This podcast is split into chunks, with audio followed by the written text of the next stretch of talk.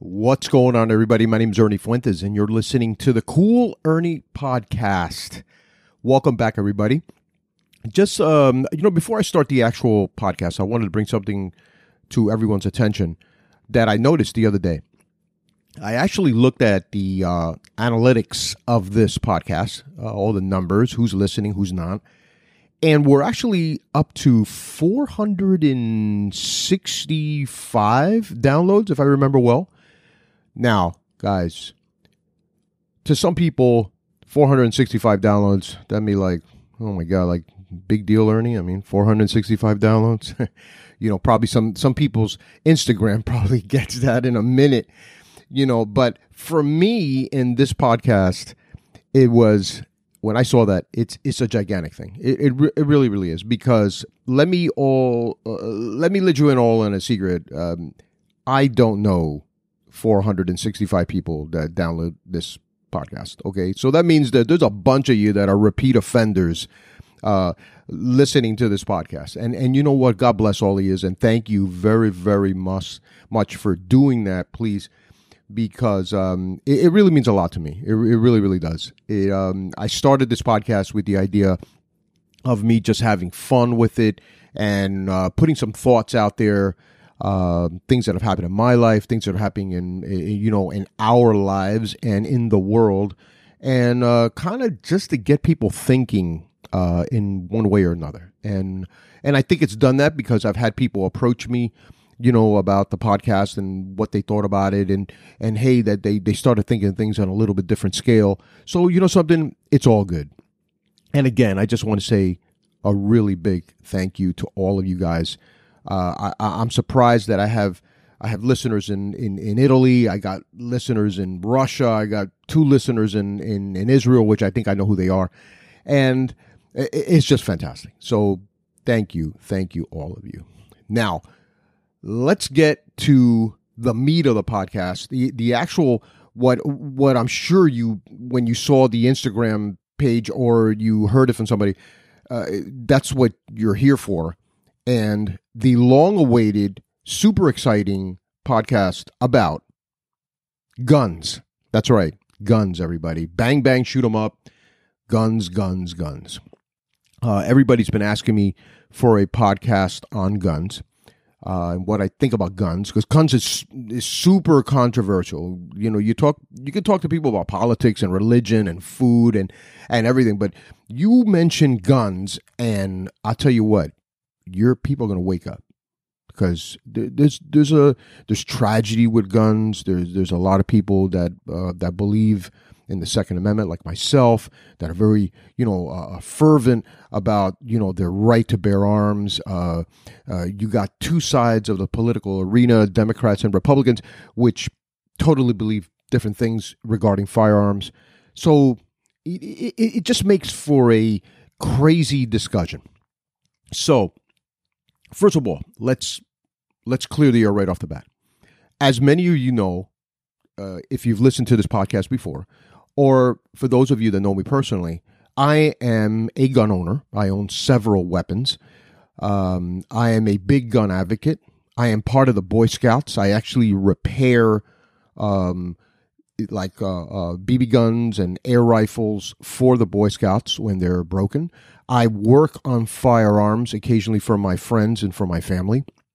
I've I'm a big advocate of, of air rifles and pellet guns. I I even have an Olympic uh, style pellet gun, uh, which is a 10 meter uh, pellet pistol.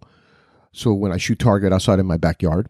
So as as you can tell, you know I I just love shooting. I've always loved shooting. Okay. Uh, and this love started about when I was like 10 years old. So, um, when I was about 10 years old, I saw this movie, which I'm seeing all of you have seen it. I, I you know, I don't remember the actual name of it, but they do they do it every every uh, Christmas. It's the one where the kid shoots his eye out. Um, well, of course, you know every boy wants a Red Ryder BB gun, right? Like what what you know young American boy you know doesn't want a Red Ryder BB gun. I mean, well, hey, let's not even say American. And what what young boy in this world doesn't want a, a Red Ryder Daisy Red Ryder BB gun so he can shoot cans in the backyard, right?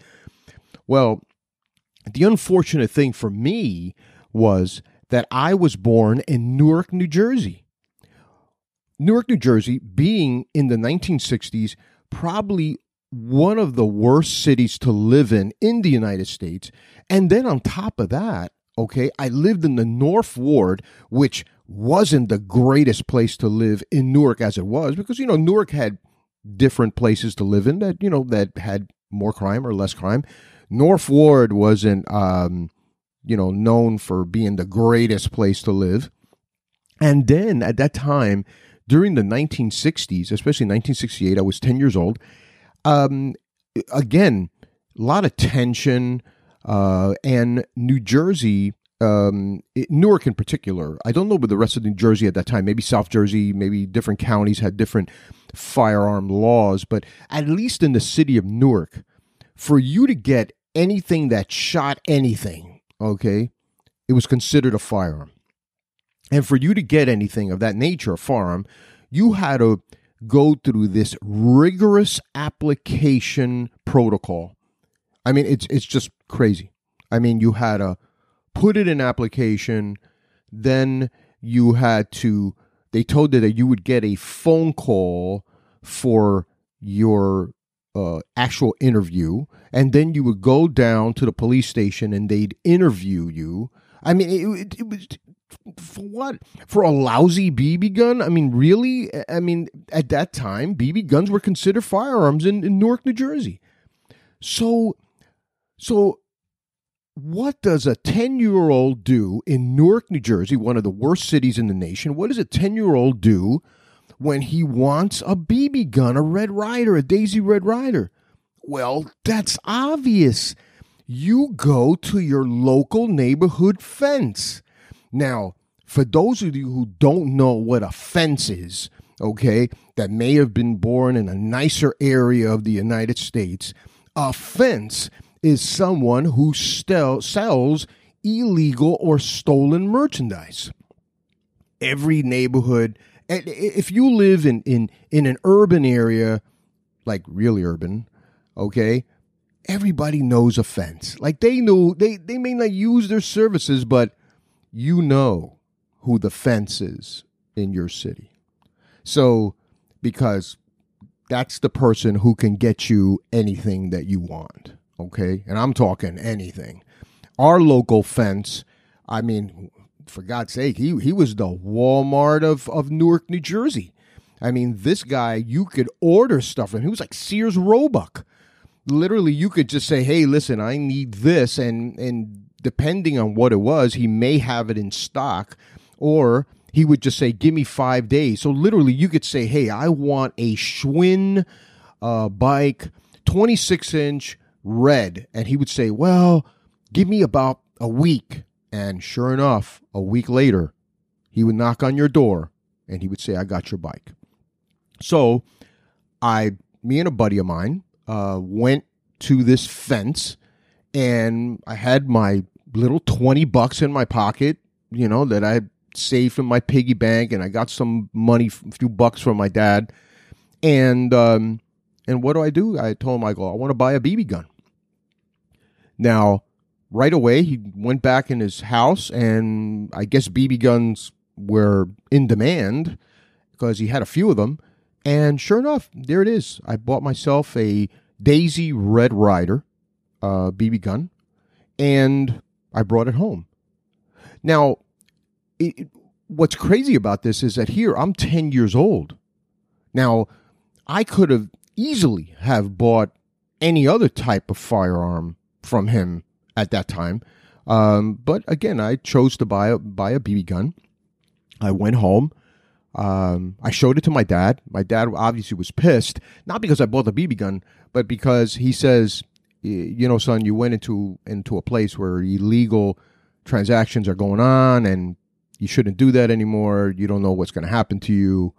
You know, stuff can go on in those type of places. And and and he was right. He, he's 100% right. I mean, I would never advocate that anybody to do that in this day and age, or, or any anywhere really. To be honest, with you, for a ten year old child to go into a place of illicit business, but it, it, that's what I did, and um, what this taught me at an early age was that gun laws don't work.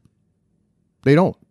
Uh, that's that's a fact. It's as simple as that. It every every criminal knows this. Okay, every person that uh, that that needs to rob a bank or do something illegal knows this. They can get a firearm. You can you can uh, make the laws as tough as you want. Okay, they weren't any tougher in Newark, New Jersey. Okay, they were they were in just incredibly ridiculously uh, uh, uh, tough, and yet people got firearms uh, because they were bringing them from other states or they brought them from outside of the country or somehow these firearms got into New Jersey and they were being distributed. So, um, you know, I learned right away that that it, this is it doesn't work. Okay, it it does just doesn't work. It it, it only firearm laws really only um, only hurt legitimate people that want to own a firearm for their own protection, um, such as a business owner or a truck driver that may be going into areas where they he or she may feel um, a little bit at danger. Those are the people that are being hurt because because like I said, you know, you know, wake up people you know, a bank robber doesn't go into a gun store and buy a weapon to hurt people. Okay. Now, have there been now? I because I, I, know what's coming. I, I I'm already feeling. I'm, I'm thinking about this. People are going to say, "Well, Ernie, there has been people that have bought firearms in a firearm store and then gone out and killed twelve people." Well, those people are mentally ill people and that's a that's a whole nother that's a, that's a different part of this this podcast and i'll get to that believe me. Uh, mentally ill people shouldn't be handling anything not even a bread knife okay? That's that's the bottom line. So um, but we'll get that a little bit later in this podcast because i'm going to touch on that. But what i'm saying right now is that legitimate law abiding citizens that go to work every day that don't happen to be mentally ill and don't want to massacre you know 20 30 40 50 100 people it, it, those people do not go into a gun store and say hey you know my name's joe and um, i want to buy a gun you know and and massacre 50 people. They just don't do that okay criminals buy guns on the street that's what they do they've always done that it, it it's this is not a new phenomenon. It's been going on since the 20s and 30s, and as as as early as guns were were in this country, brought into this country, or, or you know created here. You know they, that they started using them. The old Wild West. You know, criminals got guns the same way on the street from someone else. That they didn't have to go through legitimate means. Okay, so so why all this talk about guns now? Like you're probably hearing this on the internet. You're probably seeing like oh, you know, the gun laws, you know, probably mentioned on CNN and stuff like that. Well, because as I've said for many times on this podcast, you know, um, we came into a Democratic president, and Democrats um, have this thing where they feel that making gun laws harder are, is going to to you know decrease deaths. Well, I mean, some guy on some guy on TikTok. I, should have. I should have. What I should have done is got his numbers because I did check his numbers. He said that he said something to the to the effect that that there were more there were more deaths caused by knives in this country last year than gun than gun related deaths. Okay. Uh, and and he broke it down into some other subcategories. Like so, his and his and his point was that why aren't we banning these other weapons? You know, why aren't we banning, um, you know, knives? Like, why aren't we banning? You know, they kill people with knives. I mean, people kill uh, uh baseball bats. Hell, that was a real popular thing in New Jersey. Keep a baseball bat. I still have a baseball bat near my door. So so the, so the thing is, why don't we ban baseball bat? You could hit somebody in the head with a baseball bat. I'm sure if I go into the internet and put down people died from baseball bats. Who knows how many it's how many last year got killed by a baseball bat? But we don't see we we don't see laws being passed for baseball bats. Well, and I can answer that. It, it's it's because gun deaths are violent. Um, gun deaths. I shouldn't say that they're, they're, all violent. Any death is a violent is a violent death, but you know, other than natural causes and stuff like that. But I mean, when you use a weapon, it's violent. And and the thing is that for some reason or other, because of what we see on TV, we um, we view the use of a firearm as just you know uh, just a, a, horrible way something that's horrible and and and, and and and we see it on TV all the time and it seems like every show that we see on TV 95% 99% unless you're watching Sesame Street seems to have somebody being shot by some pistol or you know AK-47 or AR so so uh, it, it's almost like society at least in here in, in, in the United States we're just it, it guns have just just blown up and uh, and people view them as like these evil things like oh my god look, you know all these people get killed with with guns and and and that's not really true. There there isn't a lot of gun deaths. The percentage is is very very low um, regarding gun deaths and shooting. And what's funny is that what i don't see is you know they always bring out you know these particular gun deaths and and stuff. And they don't they don't come out with how many people are protect themselves because of weapons okay um like people that have protected their business or or or you know people that were uh, about to be mugged and they pulled a weapon out of their their their pocketbook or or backpack, you know, and, and were able to protect themselves because they were armed. Um, and I, I want to make something very, very clear. It's not that I am insensitive to to people that have died due to gun violence. Okay, by no means. Please don't don't take it as that. I it is, is it saddens me to tell everyone on this podcast that I had a a very dear friend lose her son during the massacre in Orlando. Okay, uh, and this was somebody very close to me, like somebody that we used to visit all the time and and have you know their kids played with my kids. Okay, so so and and and I and I still grieve for for that parent. I really really do. I still grieve for her. I have I actually have the young man's picture on my refrigerator. And and it hurts me because it was somebody that was very very close to my family. And it, was that wrong? Yeah, 100% it was wrong. It, it, you know, but at the end of the day, that person was insane or uh, we'll we'll never know his ideological uh, beliefs. Who knows? But he created, he did this horrible massacre and killed innocent people for no reason, for essentially no reason, and and it, you know, but at, was that the fault of the weapon, you know, or was it the fault of the person? Um, you know, I saw for those for those of you who are Star Wars fans, uh, there's a part um, in Star Wars where um, uh, um, they. oh my God! Wait, I, I just lost my track of it. The, the the person in the movie kills a lot of a lot of the younglings in the Jedi uh, area, and they and, and this one meme said, you know, did they blame Anakin? That's what it was, Anakin did they did they blame Anakin? Did you know nobody blamed the lightsaber when Anakin went in and killed all the younglings? You know, in the movie. You know, of course, you know they everybody knew that it was just you know the movie he was just losing his mind. But but nobody said, oh oh it's the lightsaber's fault. You know it was a lightsaber. Let's ban lightsabers.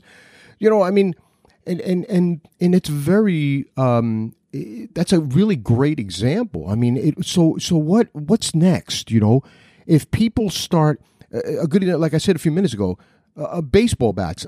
If if people started killing people with baseball bats, just just just went crazy and and everybody just just started hitting people on the head with baseball bats. Is that what we'd be looking at next? So hey, let's ban baseball bats you know, oh no, um, can't have a baseball bat. Oh, and we're gonna have to change baseball within the cities. We're gonna have to use like little sticks, like stick ball, like we used to play in Jersey. You know, no, no. You know what you do is you find these people that do these crimes and you prosecute them. You put them where they deserve. They deserve to be in prison, okay, for what they did. That's what. Hey, you broke the law. You used this this thing, this weapon to harm other people. So, you know what? Just you're going to prison. You know, that's that's your new home. And and and maybe things will quiet down. Maybe things will get better or maybe not. For those of you who don't know, Chicago has one of the toughest gun laws in the nation. But yet Southside I mean, they just kill everybody on a daily basis. They're killing people over there. Hasn't and and and and here and again, I I go back to what I said earlier on the podcast is, you know, are these people that are killing each other in Chicago? Are they going to the local gun store and buying these guns? No, they're not. They're getting them illegally. So the the other side of this coin is some people may come to me and they may say, "Well, Ernie, um, the solution here is we just need to ban gun ownership, um, or extremely limit gun ownership. Like, hey, you you want to shoot, you can shoot an air rifle or an air pistol. Um, there's countries that have that. Japan is one of them. Japan, for you to get a firearm in Japan, good luck. Okay. It's so hard. The paperwork is ridiculous. The continuing uh, registration is ridiculous. Um, they have the right to come to your home and look at the firearms at any time. That's part of the deal. You know, you sign up, you know, they can show up at your house and say, "Hey, we have on record that you're a firearm owner. We reserve the right to inspect those firearms." And they can take them away from you for for whatever reason. Like if they're not well kept, if they're not secured, if they're not clean, like if they're they're not taken care of, they can say you're not a responsible gun owner. We reserve the right as the government to take these firearms away from you. So, and over there, shooting sports is basically um, come down to pellet pistols. They allow, uh, and even that's regulated, but they allow you pellet pistols, and you see a lot of guys shoot with their high end uh, pellet rifles and pellet pistols, and that, that's that's what shooting sports has been, you know, done over there.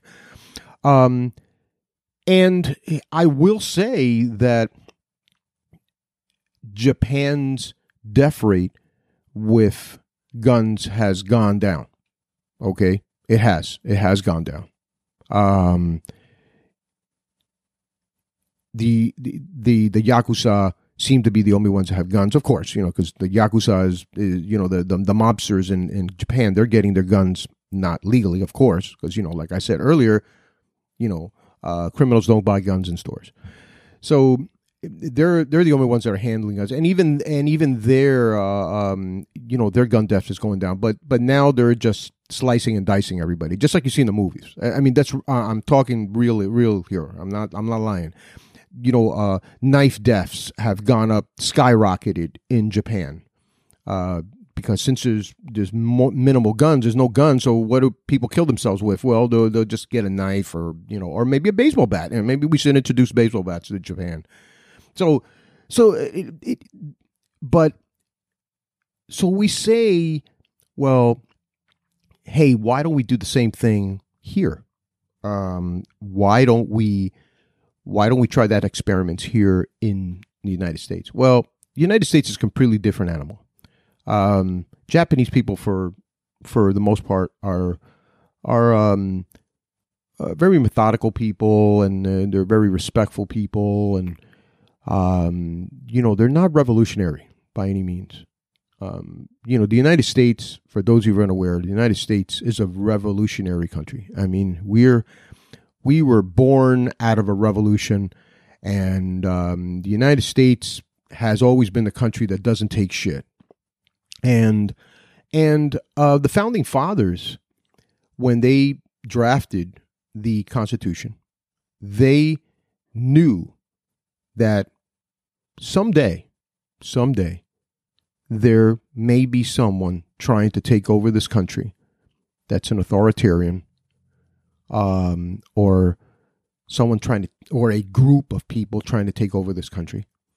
And they wanted, they wanted to, that they knew that an unarmed country, okay, was a country that couldn't defend itself.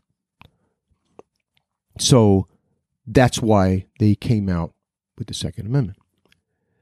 They wanted to know that Americans in general had some way to protect themselves.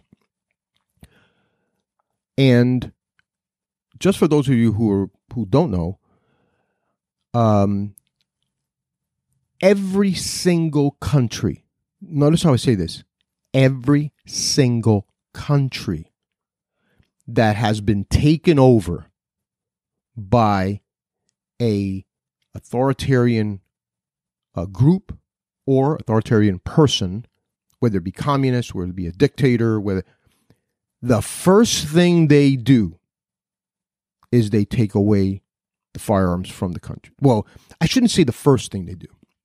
The first thing they do is they ask because they do it they do it in steps. You know, they they the first thing they do is they say, "Well, we need to register. Everyone needs to register their firearms." Okay, well, they register. They're asking you to register a firearm because once you register it, then they know you have one. Okay, then you know about a few months later, year later, they come out and they say, you know. Um, the citizens of this country no longer need weapons. We're, we're here to protect you. We're here to take care of you. We, the government of this country, are here to take care of you. We, you don't need guns anymore. Only the army and the police force needs, needs guns. So then they come in and they take them all away from you. Or they'll do what, you know, uh, like what's becoming very popular lately in different cities, a gun buyback. They'll say, hey, for every gun you turn in for us, we'll give you a hundred bucks. So of course people will be like, oh yeah, hey man, I'll take that hundred bucks. And they don't realize that what they're doing is they're just giving away a form of protection. Now, if you have some piece of crap gun that you want to give them, all right, and you make the hundred dollars, all right, well, fine. Hey, that's a good thing. You're actually getting a dangerous piece of machinery out of your home. But it, it, other than that, you're handing over a weapon that may protect your family. So, and this is exactly what happens in all these countries. It, it, it, it, there's no variation to this. Notice how I said there's zero variation.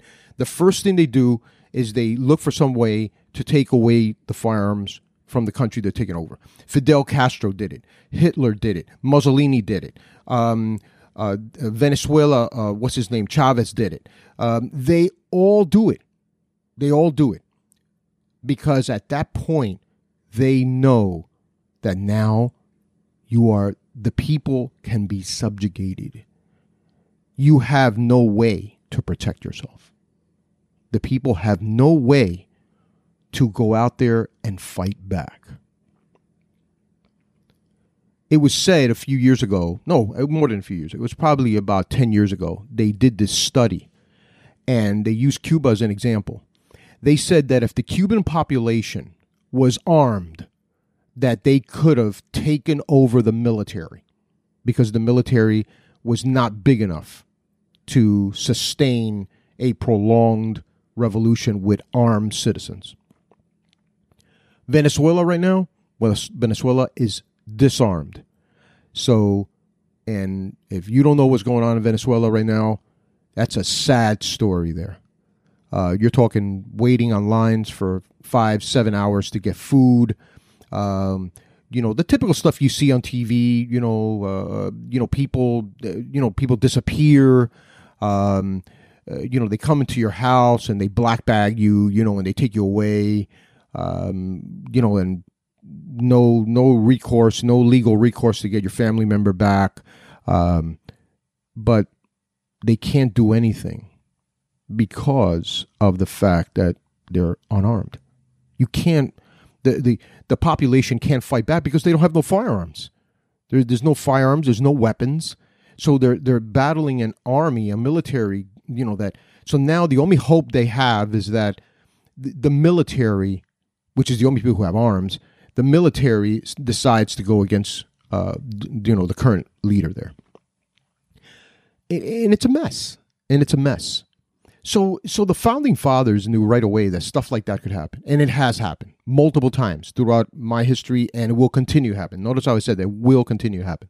So they knew that that could happen. So then they said, "Hey, listen, we want our popul- population to have the right to have that arm, their farm. So if they want to protect themselves, they have the right to do so, and they have the means to do so. And if if this country were to be taken over by um, a group of people that that maybe is not in the best interest of of them, then then they can fight back. Um, well, of course, with all the events that happened recently, the uh, you know the attack on Capitol Hill, um, you know different things. You know now you know, and of course President Biden being elected, you know now the talk about guns is is coming back you know, registration. Again, what did I say before? What's the first step? Registration. Oh, we want everybody to register their their firearms. Um, you know, we're going to register. Don't be afraid. We're not going to take anything away from you. Don't be afraid. It's okay. You know, the government, you know, it's all good. We love you guys. Yeah, right. Um, registration is the first step. And then after registration comes, then they know what you have so then at that point, they'll come in with something else like, well, you know, a good example one of my pistols has a, a, a 14 round capacity. So the, one of the first things is going to be is like, well, you know, Ernie, why do you need a pistol with a 14 round capacity? You know, you could be okay with six rounds. And, and, and to a certain degree, maybe, yeah, maybe I could, but guess what? I don't want to. If I want a 14 round capacity pistol, that's my right. I should have it if I want it. If I, you know, I don't have to have it. I know people that hate guns and they don't have weapons in their home. Hey, that's their right. They don't have to have it. There's a free country. Um, but that's that's going to be the next step, and then after that, maybe something else. And um, and and you know, it, it, and and the the beef that a lot of anti-gun people have is like, well, Ernie, the last one that I heard, well, Ernie, you register your car. Why don't you have a pro- why don't you have a problem with registering your firearm? Well, I register my car, and for people who don't know, registering your car uh, came about as a way to make money. Okay, it wasn't the fact that the city or the state at that time when cars came out, um, when Ford came out with his car and everything, that they, wanted to know how many people had cars. They could care less who how many people had cars. At that time, only the wealthy had cars. So, uh, what they did figure out is like, hey, man, a lot of people are buying these new things called cars. You know, horse and buggies are going out, and these people are buying these little four wheel vehicles I think we should charge them like a little registration fee so that they can have it and then we'll make all this money on all these people. Well, they were right, and we still do. I mean, if you look at the income generated on a state level from registration fees, inspection fees, uh, things that that motor vehicle as we know it, um, yeah, it worked out. It's a gigantic multi million dollar income producer. But this is not what they're trying to achieve with, with weapons. what they're trying to achieve with weapons is just to find out who has the weapons. Because at this point, they estimate that you know the United States has I don't know some ungodly amount, five hundred thousand weapons, and in, in, in, it's some stupid amount, you know, in, in in the United States of America. And the reality is, the federal government doesn't know who owns them. In a lot of a lot of areas, like Florida, which has no registration on firearms. Um, I mean, I guess you could find out. I mean, although we don't have registration of firearms, we um, we do we do have purchase agreements and things like that when you buy a firearm. But they really, if I want to sell that firearm to my friend, they really there's no law that says that I have to disclose that. So my friend could have a firearm and they don't really know it. So they want to know how many people have firearms. And then at that point, they can get an accurate count of how many people are armed in this country. Uh, and then then from there on, it goes into the you know what are we going to do with all these people that are armed. Um, the other thing that I explained to my wife, and by the way, I've mentioned this a few times on a podcast. My wife is a Democrat. I am a Republican conservative, uh, maybe less Republican and more conservative. And um, she asked about this, and I told her one of the other reasons that we need an armed country is that other countries that may want to attack this country know that the population is armed. So from their point of view, from from a strategic point of view, and anyone that's in the military can, you know, can also tell you about this. From a strategic point of view, if they're going to come in to attack us, all right, one of the things they that that they have to consider is well, hey, we're going into this area, this country, this state, this city, and we're going to try to take over this city. How many of the regular citizens are armed? Like, if we go in there, do we just have to worry about the existing military and guards and police that are in that city or town or state or country? Or are just regular people armed? Because if regular people are armed, then you don't know what you got. Well, guess what? Other countries that may have thought about you know attacking this country, that's always a big question mark to them.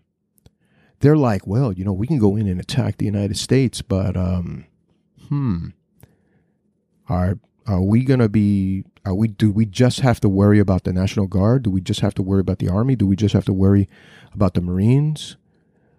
Or do we have to worry about mom and pop and um, and a bunch of citizens whipping out their rifles and pistols and and shooting all our people on the street and we haven't even confronted a military group they'll i mean here in florida i tell you what certain parts of florida and texas holy shit anybody that tries to attack Texas, I feel bad for them. I really do. Because you're going to have a bunch of people whipping out their rifles and and they will hold back whatever attack may come through their shore. Um, and that's and, and, and that's almost a, a, something it's, it's a preventative you know it, it, it's something that exists that anyone that may have some idea of of doing harm to this country has to deal with. It's a gigantic question mark. You know, that how many people are armed in that country?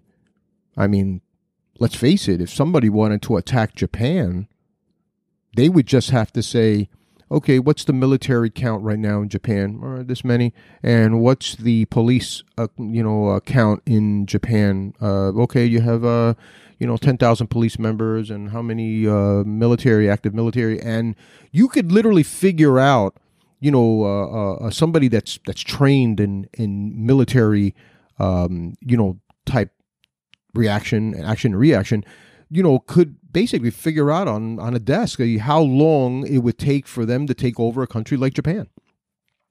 Because they know that um, that Japan is not armed the citizens are not armed.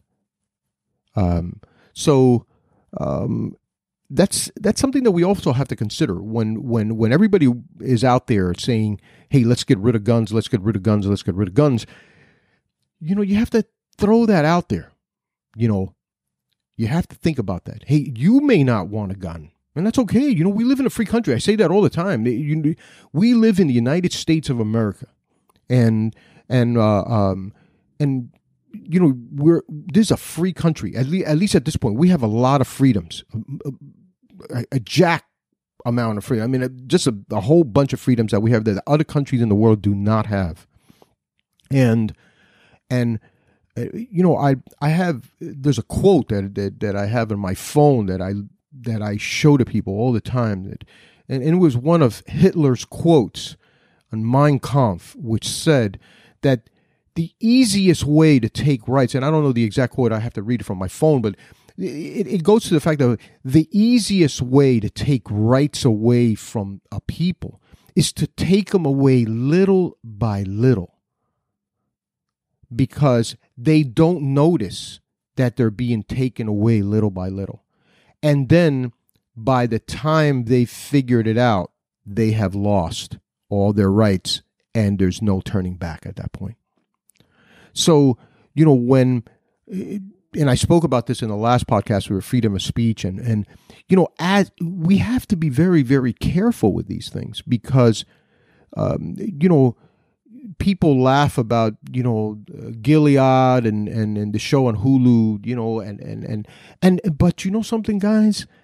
And and and in, in these countries like and everything that's going on in, in Venezuela and and in Germany and and you know what what happened you know with with with Hitler and in Cuba. You know what you know what all those with the exception of Germany Germany was jacked up but you know what a lot of these countries have in common is that perfect perfect example Venezuela. Venezuela was one of the wealthiest countries in South America.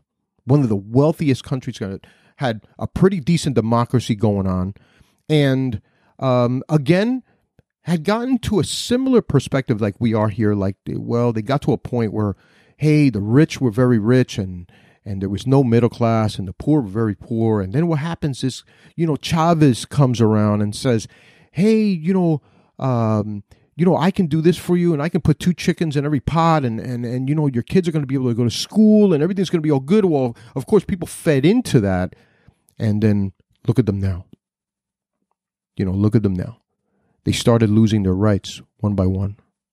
And then it went to crap. Cuba was the same thing. At one point, my father told me that the Cuban dollar was equal to one American dollar. So for those of you who don't know, that's called at par, and and that means that that's how strong the Cuban government was. That their little penny ante dollar was worth the same thing as as an American dollar. Um, and look at them now. A country destroyed, destroyed by communism. You know, no freedom of the press, no freedom of speech, no freedom of anything. And and what I'm saying with all this is that, you know, freedom of speech, the Second Amendment, you know, freedom to bear arms, these these are all freedoms, things that were incorporated in the, the Constitution. And we, you know, we can add to the Constitution. I have no problem with saying, "Hey, let's let's let's we we need this protection right now." You know, we have this, but subtract. Hmm. Uh, now I gotta think twice about that. And you know, I deal with this with this gun conversation literally a few times a week because people know that I'm a gun advocate. Um, they know that I like shooting. I, uh, like I said, I've been shooting since I was ten years old, um, and um, and you know it, it's it's I, I understand that it's if if I speak to someone that lost a family member through a through a uh, an event that was involved a weapon they're, I know that the first thing they're going to say is gun laws should be should be tightened up. Gun laws, and but but see, as like I said, I I know that what I the lesson that I learned when I was ten years old that it doesn't work. It doesn't work. Now, what I mentioned earlier about mentally ill people, the the now one of the things I am th- that I struggle with is people come to me and they'll say, uh, "Well, Ernie, what about mentally ill people? You think mentally ill people should have guns?" And I and I mean it's kind of like a stupid question, you know. I mean, yeah, yeah, sure, yeah, just give a mentally ill people, you know, an AR, yeah, let them shoot whoever they want. Of course not. I mean, come come on, of course not. You know, a mentally ill person should have no firearm. They should have, they shouldn't have anything that could be used as a weapon. They're mentally ill. Okay, but see, then you get uh, so so common sense common sense would dictate that the definition of a mentally ill person would be you know maybe somebody who's incapacitated by mental illness or can't uh, make decisions on their own or something like that. Again i'm not a psychiatrist or psychologist so i can't really speak about any of that but i would think you know common sense between all of us would would probably somebody would like that right? But see you know with the government you got to be very very careful because if that's a way, a potential way of limiting gun ownership, because if um, if they feel, let, let's say they figure out that you have depression, that you're a depressed individual, well, you're depressed. Should you be owning a, a firearm? Or you're an anxious individual, anxiety. They could say, well, you know, anxiety is a mental illness you're an anxious person. And since you're an anxious person, you may use this firearm incorrectly. Or you're a nervous person. Or you have ADD. Or any one of the other things that you know many of us Americans suffer with, especially anxiety. I mean, who doesn't suffer from anxiety in this world that we live in? And they and that's something that could you know that they could use to limit, you know, uh, uh, uh, your gun ownership. They could say, well, in order for you to get a gun now, um, we're trying to keep guns out of people that are mentally ill. So, in order for you to get a firearm now, you got to go to this doctor. Uh, this is one of our approved doctors, you don't have anything to worry about, Ernie. He's an approved doctor, and he's going to evaluate you to see you know, if you're mentally fit to own a firearm, well, you know where that's going. And and and again, the process, uh, like Hitler said in Mein Kampf, is take away these rights little by little, whereas you don't really notice it. So so what happens to the family man, the guy that just wants to own maybe just not, not a firearm buff like I am, but uh, just a hey, I just want to open, just want to own this shotgun to keep in my house to protect my family, just in case, or a or a pistol or something along a revolver. You know, at that point, they're they make the process so difficult that um that the person just backs out of it, like they do in in Japan. That even someone who really does want to own now at that point they're like man why do i want this hassle? So you know you have to fill out the form and then they'll make a law that that you know you have to go to a, a, a you know one of our doctors you know to get get mentally assessed to see if you're mentally ill. And and then they they of course they're going to make you go to like they did in Jersey to an interview to determine what your purpose of this weapon is for you know, and then they give you a 30 day uh, thing in order in a time span to buy this weapon. So now you have to rush unless you've done your your your, research before. You have to rush and buy this thing, you know, really quick.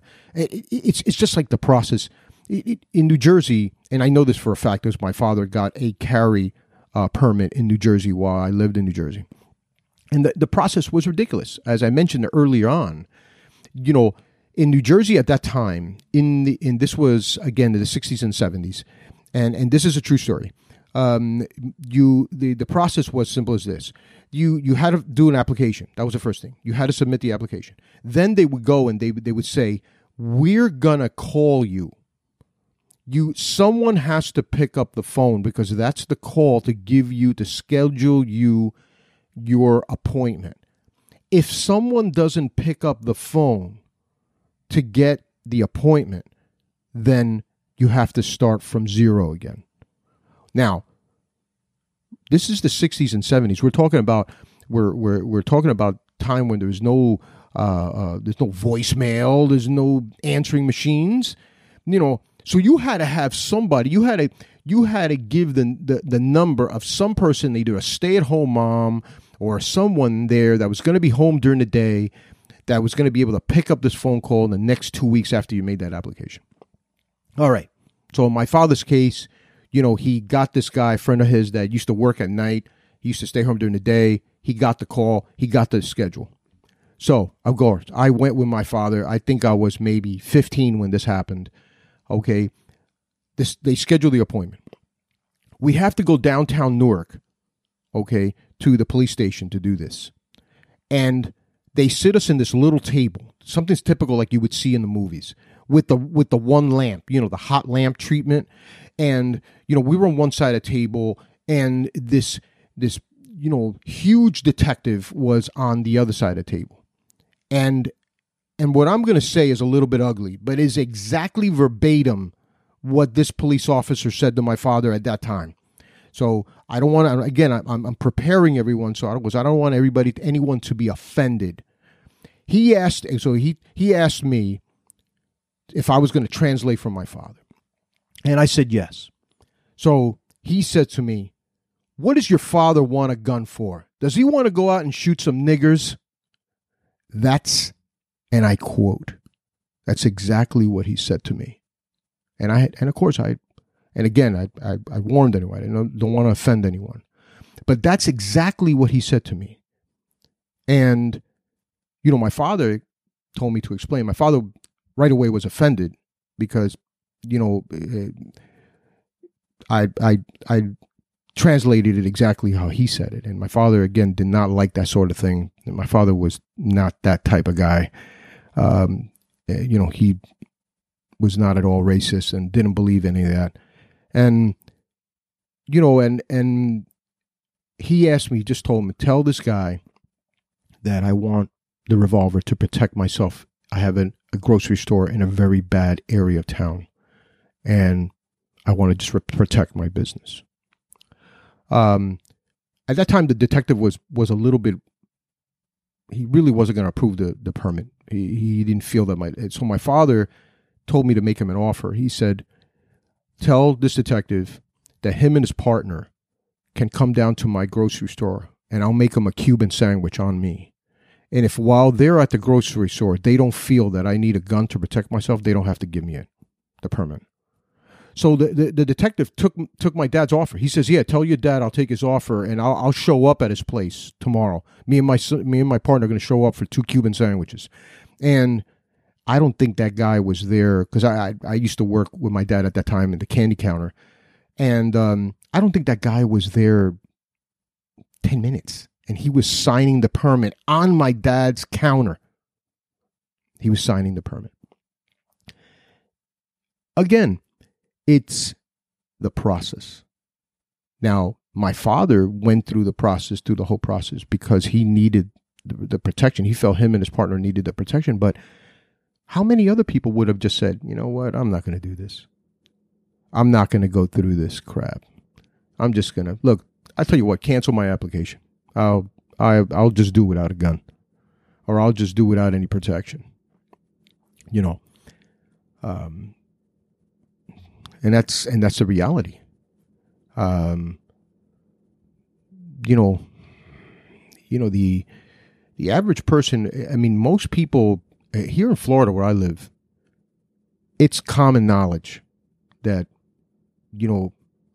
I mean, we we see stuff all the time, but here in Florida, Florida's crazy, but it's common knowledge amongst among residents of Florida that hey, don't mess with that guy in the car and don't yell at him and don't start something because there's a 90% chance that that guy has a gun in his car. And, you know, you, you, you go around the neighborhood and you'll see all, you know, you'll see, um, you know, all kinds of signs that says you know, beware of owner. you know, know, have this picture of some gun, and and and I can't help but thinking. I mean, we have crime here just like everywhere else, but I can't help but thinking if you're a criminal, and you know, you're breaking into a house in Florida, especially in the urban areas of Florida, and some of the suburban areas of Florida. Holy crap, those guys have arsenals.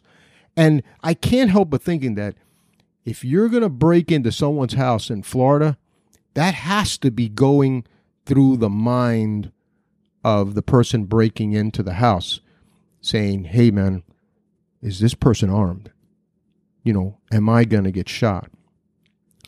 I I took a um, many many years ago. I took a course on home self defense, and um, and the gentleman had uh, I always remember two things that gentleman had. I mean, he he went to a lot of different, you know, protecting your home with a pistol. But one of the two things he he said, he said that they interviewed, um, they interviewed all these burglars and home invaders, and um, they found out two things from them was uh, uh, was consistent. The the two things were consistent is a the home invader and or burglar do not like dogs so they said that a dog barking is the number one deterrent for home invader and or burglar. They hear a dog, they just don't want to mess with it. So if you got a if you got a dog in your house, you're you're already you know you're doing good. Um, they're going to move on to the next house. The other thing is the most recognizable sound to a burglar or a home invader or someone that comes into a house is the rack of a shotgun. Now, we all know that distinctive sound. You know, very distinctive. You know, and they they would they always would say if if if we heard that rack, like if we broke into the house and we heard in the hallway someone racking a shotgun, we'd leave. Um, shotguns are devastating weapons. They, you know, they're, I mean, they're, they can inflict a lot of harm. So of course they're not stupid. they're they're gonna move on. They're gonna go down the street where, the, oh yeah, that's that's that person over there that doesn't own any guns. Um, that's not a gun lover. So again, you know, this this is a type of stuff that I see here all the time, and and as I said, I understand, I deal with this on, on a weekly basis, and I understand that everyone's going to have their spe- specific perspective on firearms. But what I'm trying to say here is, you know, we got to be careful. You know, um, you know, here in Florida, we have a three day waiting period. You know, some I didn't feel that was a bad thing. That was all right. The three day waiting period, for those of you who aren't aware, that eh, the three day waiting period was um, in in some in most states I think have a three day waiting period, if not all. Um, it, was that there there was a lot of cases where men we could you know we and that's what it came from. Again, I don't know what the original thing, but they said originally it was because men would get mad at their wives or or whoever. They got mad. Oh, I'm mad at you, Ernie and and and and they would go to a local gun store, buy a gun, and then they would shoot the person they were mad at. So they call it a cooling off period. So the idea was, the idea was that, hey, you, we don't we want people to cool off before they buy a gun. We don't want people to be mad at their husbands to be mad at their wives, or wives to be mad at their husbands. And they say, you know what, I'm going to go to a gun store and buy a gun and shoot my husband in the head. You know, they didn't want that. So what they did is they installed this cooling off period, which you now you have to wait three days before you acquire the the pistol here in, in, in Florida, at least in Florida. And that's okay. You know, something you know, I mean, people bits and complain about it, and I, and I, hey, you know, I'll raise my hand. I bits and complain too. Um, you know, because again, I, I, not because the law was bad. I understood the, the, um, the purpose of it, but at the end of the day, you know, I understood. To me, it was a limitation, and and so um, I was scared. You know, I was like, well, what's going to come after this? Are they going to say, well, you know, uh, we've recently found out that uh, that there's more people getting killed with revolvers then then you know so let's put a let's put a 10 day waiting period on this. And and so I, I i was a little bit concerned that this would turn into some extensive government um thing to to just limit um limit access to firearms. Hey guys you know let me let me wake everybody up. You hear in the news all the time about the government in, in specific governments specific states and specific, limiting access to elections. You hear this all the time it, it, the government is into into that. They just want to limit things. They, they, they, these there's powers that be that want certain things, certain groups of people, certain entities, certain to be limited in different things, whether it be social services, whether it be firearms, whether it be voting. It, it's going to happen. If and if and if we do not do not protect ourselves against that, then we're then we're basically at justice fault. You we're at fault too you know, it, it, it, it it's you know, I, I I tell people all the time if if if if somebody came to you every day and punched you in the face, you know, would you? I mean, you might take the first punch in the face, but I mean, if he comes every day and oh, well, Ernie, you know what? Uh, from now on, you know, let's say it was your boss, and from now on, you you you can't go to the bathroom anymore. Bam, punched you in the face, and then you know, and then at what point? When when somebody's taking these rights away from you, at what point do you fight back?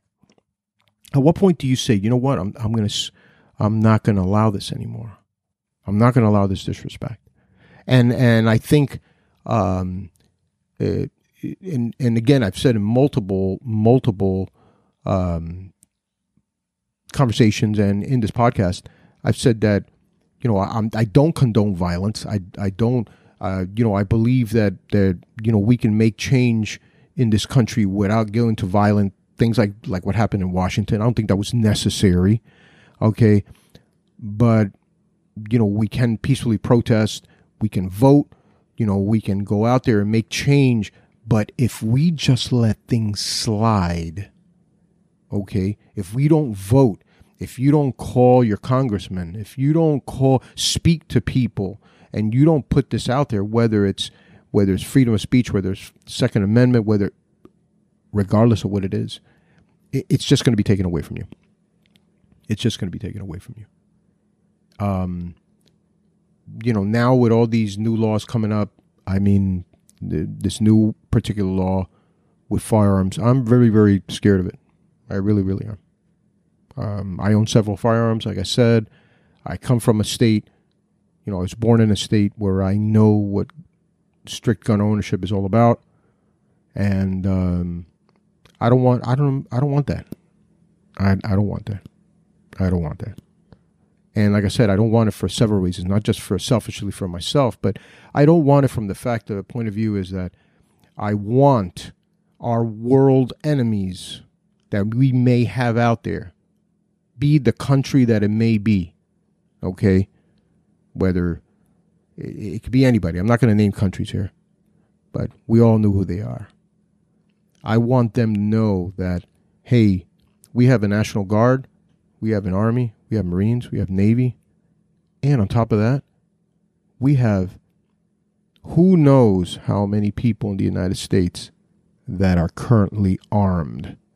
And if they, if the National Guard, the military, the federal government needed help from from and wanted to establish a general militia against anyone that would try to take over this country, it could be done. People could, just like they did during the Revolutionary War. So, um, it's always good. It's a big, like I said, it's a giant question mark for anyone that wants to come in this country and, and try to take over. Hey, we got to watch out for these Americans. They they're all strapped you know. Um, I I'll leave you with this. I there was a liquor store in Newark, New Jersey. It was in a bad area of town. Um, and, th- and this is kind of kind of sick and jacked up, but hey, it worked. Uh, so some of you may find it offensive, but I'm, I'm warning you. This guy, when you walk into this liquor store in New Jersey, it was in Newark. um, he had this poster board on like a little tripod, and it had Polaroid pictures. You know those little Polaroid pictures that they used to have back in the day. I don't know if you guys are familiar. They, it was this little Polaroid was a camera you could shoot pictures, and the picture would come right out. For those for some of my younger uh, listeners, and you could take a picture, and a little picture would come right out and develop in front of you. You could see, you could have it right there. Again, this many years ago. And he had this poster board like full and it said it said um criminals beware. I think that's what it said on the top of the poster board. And he had the pictures of all these people that he had sh- shot and or killed in that liquor store. So the must when I I mean I'm thinking right now in my head there, there must have been about 15 on the on the poster board that I remember. And I asked him about that at that time. I said, "Hey man, this does that thing work?" And he says, "Ever since I put it up, I haven't had one person try to hold me up."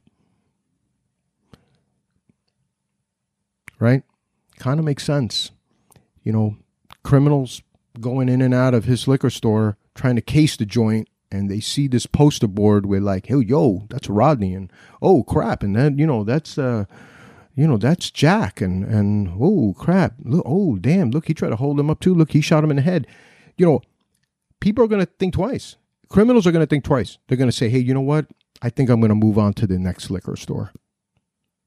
They're not going to want to mess with that, and and and and obviously they didn't, you know, because they knew that they had if they were going to hold up that liquor store they had a strong chance that they were going to be shot in one way or another, either killed or shot, sent to the hospital. Something was going to happen to them.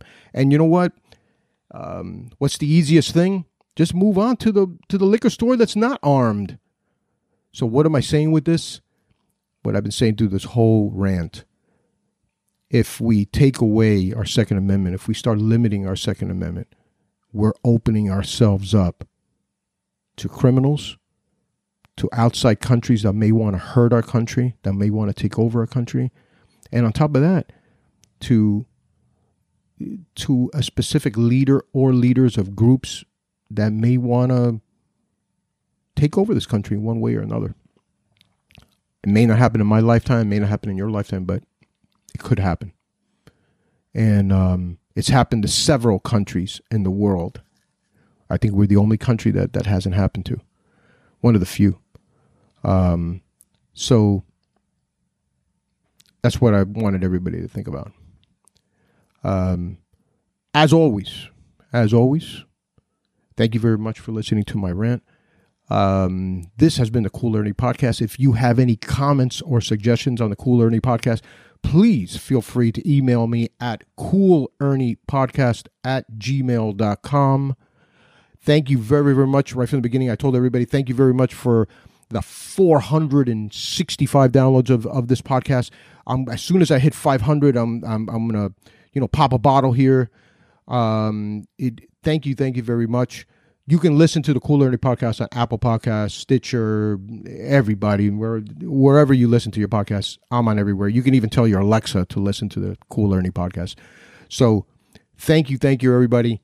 I'll catch you next time. See you.